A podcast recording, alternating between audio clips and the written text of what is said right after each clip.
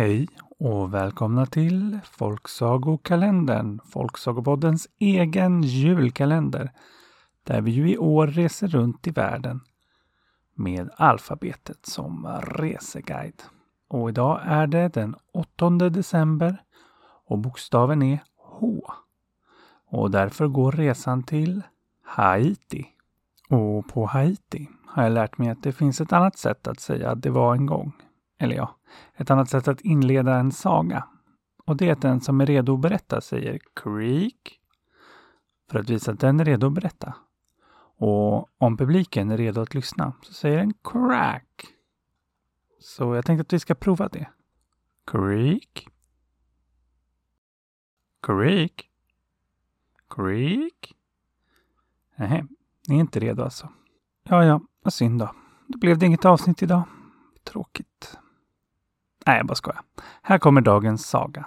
Katten, hunden och de återkomna från döden. Det var en gång, på den gamla goda tiden, när katt och hund var goda vänner. Och en kväll satt de utanför en stuga och diskuterade livet. Både det som var bra och det som var dåligt. Och hunden hade det på den här tiden lite halvbra, tyckte han. Jag får ju aldrig någon mat, sa han. Jag får bara mat när jag tigger av människorna. Och det finns inte så många människor som vill ge mig mat, sa han. Det borde finnas mer människor, tyckte hunden. Fler människor? sa katten. Åh nej, det finns alldeles redan för många. Och mat, ja det finns ju ändå. Det är ju bara att fånga sig en råtta eller två och äta, tyckte katten. Människor är så högljudda och de stör och så vill de alltid klappa en när man inte vill bli klappad. Nej, dessutom med fler människor så blir det ju mindre mat för då äter de upp mer, sa katten. Men hunden såg det på ett annat sätt. Ju mer människorna äter, ju mer rester blir det som de kan ge till mig. Och det kan bli hela köttbitar och ben. Så många ben, kött och ben. Ja, har ni det? sa hunden plötsligt som fått en snilleblixt. Jag ska gå till pappa Gud fader själv och be honom att återuppväcka de döda. Om alla döda kommer tillbaks, då blir det massor av människor och massor av rester till mig. Ja, det ska jag göra imorgon. Sa hunden. Och sen tyckte han det var dags att gå och lägga sig. Så det gjorde han. Men katten, hon höll sig vaken. Och tidigt nästa morgon, när slaktaren öppnade, så gick hon in och köpte åtta stora saftiga köttben och de tog hon med sig på den långa vägen mot pappa Gud fader.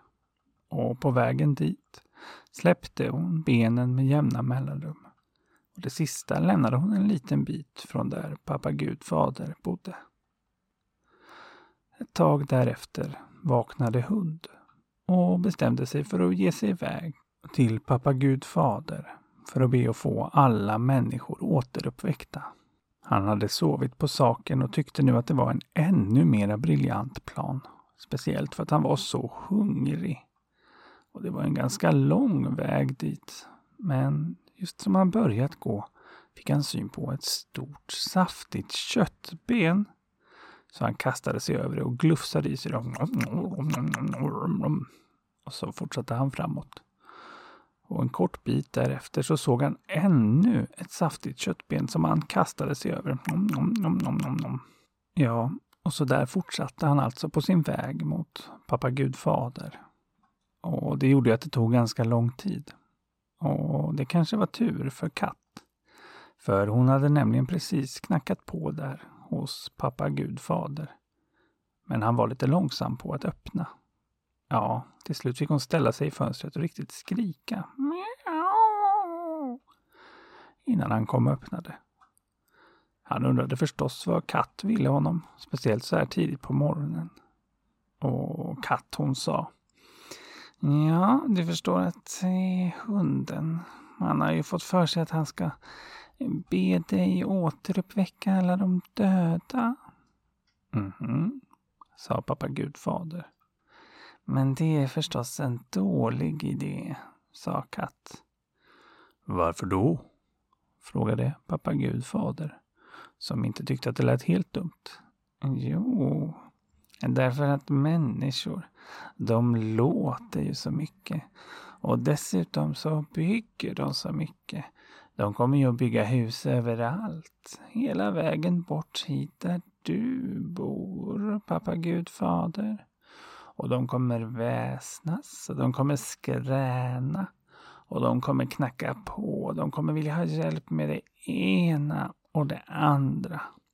Och de kommer vara så morgonpigga, sa katten och såg att det tog skruv hos den mycket morgontrötta pappa Gudfader. Hmm, sa han och bjöd in Katt på en kopp kaffe medan han funderade. Och medan de drack kaffe i lugn och ro och njöt av en stilla morgon så skyndade sig hund vidare. Ja, mot pappa Gud fader men mest mot nästa köttbit. Ja, han hade hittat hela sju stycken och tyckte han hade sin lyckodag.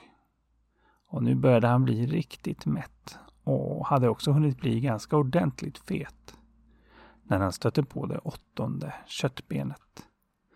Men han kastade sig över det lika glatt som över de första sju och glufsade i sig det. Och så var han till slut framme hos pappa Gud fader. Och där syntes inte längre något spår efter katten som gått därifrån för en ganska bra stund sedan och sett till att ta en annan väg hem för att inte bli sedd. Så hunden han fixade till sin frisyr och knackade på. Och när pappa Gud fader öppnade så sa hund det som han hade hunnit öva på vägen dit. Jo, du förstår att jag fick ju inga tummar och fick inte lära mig något arbete av eh, ers pappa gudfaderhet. Och jag kan ju bara äta det jag får av människorna när de bjuder. Eh, och de är lite få, så jag är ofta lite hungrig. Så jag undrar om du kunde återväcka de döda till mig så att det blir lite mer människor och lite mer mat. Sa hunden och tyckte han var riktigt nöjd med hur han fått ut sitt budskap. Men pappa Gud fader tittade bara strängt på honom och sa. Fler människor. Skulle inte tro det va. Det skulle bara bli ett fasansfullt liv. Och en mättare hund än dig har jag aldrig sett i alla mina dagar. Och så smällde han igen dörren. Och först blev hund alldeles förvånad. Men så började han fundera lite. Ja, på vägen dit hade han inte tänkt så mycket på varifrån de där köttbenen kom. Han hade bara varit väldigt glad att de fanns där. Men nu, när han hade tid att fundera, tyckte han att det var mystiskt. Och att pappa Gud fader nämnt just att människor var högljudda dessutom. Han förstod nog hur det hängde ihop. Det här var katten som kokat ihop. Och så kom det sig att de döda inte återuppstod från döden och att hunden aldrig mer litade på katten.